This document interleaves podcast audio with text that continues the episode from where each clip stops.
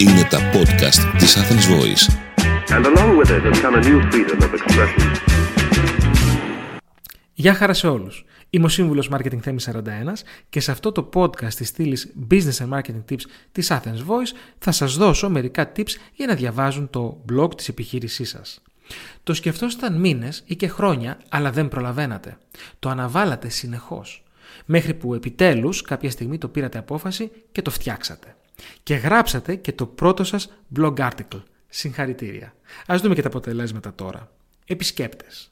Τρεις και συγκεκριμένα η γυναίκα σας, ή ο άντρας σας, η κόρη σας, γιατί ο γιος σας απαξίωσε, και το δεξί σας χέρι στην επιχείρηση. Πιθανόν και από ευγένεια. Δηλαδή Τρεις και ο Κούκος. Ή μάλλον τρεις και ο blogger.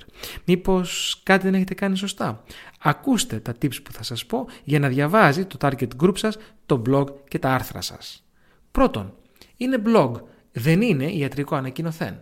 Εάν έχετε για παράδειγμα μία λίστα κομμωτηρίων, δεν υπάρχει λόγος, πιστέψτε με, να γράψετε για το πόσο κοντά ή μακριά είμαστε από το πιο επικαιροποιημένο εμβόλιο για την COVID, ούτε αν το εμβόλιο της AstraZeneca του Πανεπιστημίου της Οξφόδης, αν θυμάστε, υπερέχει έναν τον άλλον. Οι πελάτες σας ενημερώνονται από άλλα, πιο σχετικά blogs, portals και sites. Δεύτερον, είναι blog, δεν είναι last year. Προσπαθήστε να συνδυάσετε την επικαιρότητα δηλαδή με το brand σας. Για να συνεχίσω με το παράδειγμα της πολύπαθης αληθίδας κομμωτηρίων, θυμηθείτε όταν είχαμε lockdown. Δεν θα είχε άραγε ενδιαφέρον ένα άρθρο blog για τις ρίζες που βγαίνουν κάτασπρε. Φυσικά και θα είχε. Και θα απογείωνε και το blog του κομμωτηρίου γιατί όλοι θα το διαβάζανε.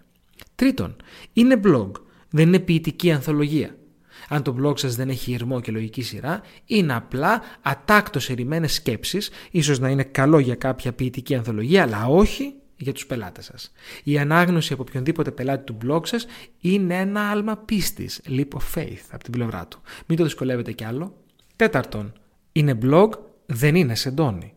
Αν εμπορεύεστε για παράδειγμα δομικά υλικά, δεν χρειάζεται να γράψετε ένα κομμάτι 12.000 λέξεων για την πατητή τσιμετοκονία. Είναι σίγουρο ότι θα την πατήσετε. Ο σύγχρονος online αναγνώστης έχει αλλεργία σε οτιδήποτε ξεπερνά τη μισή με μία περίπου σελίδα α4, δηλαδή 300 με 500 λέξεις. Πέμπτον, είναι blog, δεν είναι σκονάκι. Τι εννοώ; Θυμάστε στο σχολείο που κάποιοι μαθητές ε, προς Θεού έτσι ποτέ εσείς, συλλαμβάνονταν το σκονάκι από τον καθηγητή την καθηγήτρια. Ένα κομμάτι χαρτί με μικροσκοπικά δυσανάγνωστα γράμματα. Η εμφάνιση του blog σας και στην πραγματικότητα η εμφάνιση οποιοδήποτε κειμένου, online φυσικά, παίζει τεράστιο ρόλο.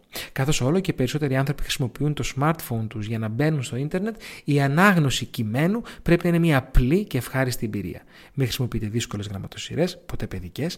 Παραγραφοποιήστε το κείμενό σας και βάλτε όπου χρειάζεται bullet points. Έτσι, η ανάγνωση του blog σας θα είναι μια ευχάριστη εμπειρία όπως ε, διαβάζετε ένα άρθρο στην Athens Voice.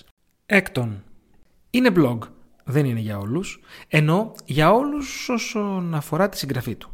Εάν απλά δεν το έχετε, παραδεχτείτε το και μην το κουράζετε. Είμαι σίγουρος ότι θα κουραστείτε και εσείς και το κοινό σας. Είμαι ο Σύμβουλος Marketing Θέμης 41 και μέχρι το επόμενο Business and Marketing Tips podcast είστε επανειδήν. Ήταν ένα podcast από την Athens Voice. Μπορείτε να ακούσετε τα podcast της Athens Voice στο athensvoice.gr και στο Spotify, στο Apple Podcast και το Google Play Music.